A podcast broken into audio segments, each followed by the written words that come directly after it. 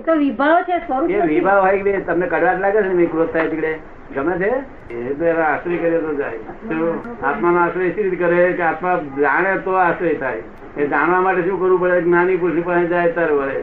એટલે આ રસ્તો બીજો કોઈ એના માટે નથી. લાખ અવતાર મોથા ફોડે તો કશું વળે એવું નથી. લાખ અવતાર હિમાલય ભટકે તો કશું વળે એવું નથી. એને તો મોક્ષ દાતા પુરુષ જ્ઞાની પુરુષ મળે. તો મોક્ષનું દાન આપવા આવ્યા હોય ત્યારે આપણે કઈ સાહેબ મને પણ દાન આપજો. તો આપી દે. તો તમને સમજાયું આમાં? હાજી બીજું કઈ નહીં. એટલે આશ્રય કરવા યોગ્ય તો આત્મા એકલો જ છે બીજું કઈ જ નથી. હે? આશ્રય કરવા યોગ્ય તો આત્મા એકલો જ છે આત્મા એકલો જ પણ આત્માને જાણવો પડે ને ઓળખવું પડે ને ઓળખ ઓળખ ઇન્ટ્રોડક્શન કરાવનાર જોઈએ ને. તો આત્મા લાખ અવતાર જણાય એવો નથી. લાખ અવતાર ત્યાગી પણ કરે સાધુ પણ કરે લાખ આત્મા આત્મજ્ઞાની એટલે જ્ઞાની પુરુષ છે બહારનું સાધુ પણ ત્યાં સુધી ભીતર ભાવ બદલે નહીં. એટલે જ્યાં સુધી ભીતર ભાવ બદલાય ત્યાં સુધી બહારનું સાધુપણું સાધુ સાધુપણું છે જ નહીં ને. આત્મા પ્રાપ્ત કરવા માટે કરે છે પણ કશું એમાં પ્રાપ્તિ થતી નથી ભીતર ભાવ એમ બદલાવાનો નથી. ભીતર ભાવ સી બદલાય? હું શુદ્ધ સ્વરૂપ બાયડી ગારો પડે તો ભીતર ભાવ બદલાય. બદલાય. બાયડી ગારો પડે બે ધોલ મારે ત્યાં ભીતર ભાવ બદલાય. શું? તતી કરે તો હમા થઈ જાવ છો. ભીતર ભાવ બદલાવાનું થયું ત્યારે તે તો હમા થયું. તું ભાગ ભીતર ભાવ બગાડો છો. એટલે ભીતર ભાવ ઉત્પન્ન થાય. શું? ક્રોધ થયો એ વિભાવ છે. કે ક્રોધ થયો તો વિભાવ છે ભીતર ભાવ નથી થયો. એ ભીતર ભાવ નથી કે છે? હે? ભીતર ભાવ નથી વિભાવ છે. આ વિભાવ છે ને પર્યાય છે. પર્યાય છે પર્યાય. પર્યાય. આ પર્યાય છે? તો કોના પર્યાય છે? પર્યાય છે જીવની. હા. જીવની પર્યાય છે પણ વિભાવ છે. જીવના પર્યાય છે પણ વિભાવ છે. હા પર્યાય શાના કોના છે? જીવની પર્યાય. જીવની પર્યાય. જીવ ને આત્મા શું ફેર? આત્માને જીવ એક છે પણ સ્વભાવ એ એનું જ્ઞાન એ પોતાનો સ્વભાવ છે અને ક્રોધ એ વિભાવ છે. ના પણ જીવ ના આત્મા ફેર છે કઈ? હા. જીવ ના આત્મા ફેર છે? જયારે જ્ઞાન કરે. જ્ઞાન થાય તારા સ્વભાવમાં આવે તો જ્ઞાન ક્યાં થાય? જ્ઞાની પાસેથી. અજ્ઞાની પાસેથી જ્ઞાન થાય ખરું? એટલું જ- જ્ઞાની નિમિત્તમાં હોય. જ્ઞાન તો પોતાનું સ્વરૂપ છે પણ જ્ઞાન થવામાં નિમિત્ત હોય. જ્ઞાની. તમારે ઉપાધિ નહીં ને? આ ટુકડા બે ટુકડા નાખી લાયા છે? ખુદા ખુદ ખુદા ખુદ નથી વિભાવ નો નથી સ્વભાવ નો બે ટુકડા ચાલે નહીં તો આખું આત્મજ્ઞાન જોઈએ.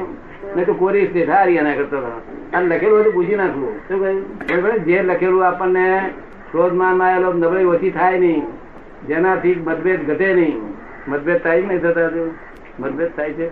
થાય એ તો પર્યાય ભાવ છે ઔદિક ભાવ જાય ક્યાં? ઔદિક ભાવ જાય ક્યાં? આ બધું તો કે આ ઔદયિક ભાવ ને પછી આ વિભાવ ને બધું એક જ હું એમ જ ના, આ એવું છે ને આ તમે સુરેશભાઈ હું. કે લોકોના નાખ્યું નહીં પોઈઝન દૂધપાકમાં લોકો મરચાં મીઠા નાખી લાયા ભગવાન હું બીજું કઉ છું. એ એમ કહેવા માંગે છે કે આ બધાનું કે આ બધું થાય છે ક્રોધ થાય છે આ બધું જે થાય છે તે કે છે એમાં મૂળ મૂળ એમાં મન છે કે છે.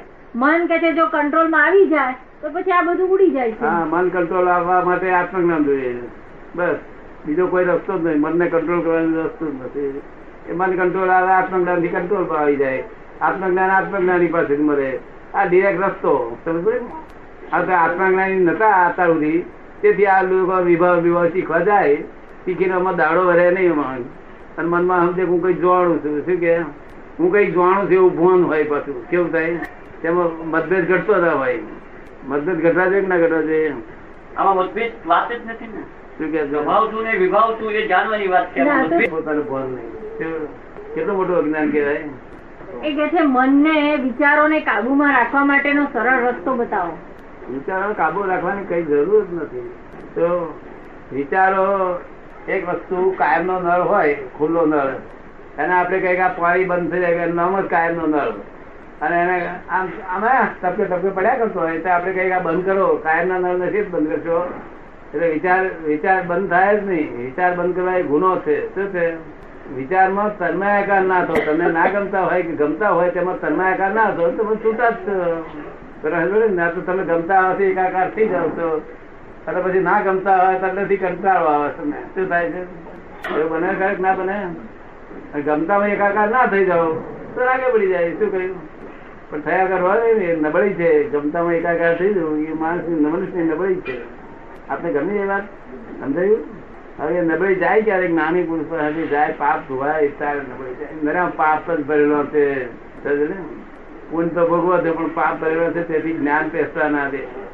તમે આવું પ્રશ્ન પૂછો? હા વાંધો નહીં જુદા નથી કે પેલું શાસ્ત્રમાં નેતિ નેતિ કહ્યું છે ને એ બાબતમાં જરા કહો કે. શાસ્ત્રમાં ચાર વેદ ભણે ચાર વેદ ભણી રે માણસ પેલો પહેલો વેદ ભણે આ લાતાજી બે વેદ ભણ્યા હતા. સીધો સ્ટડી કરતા હતા?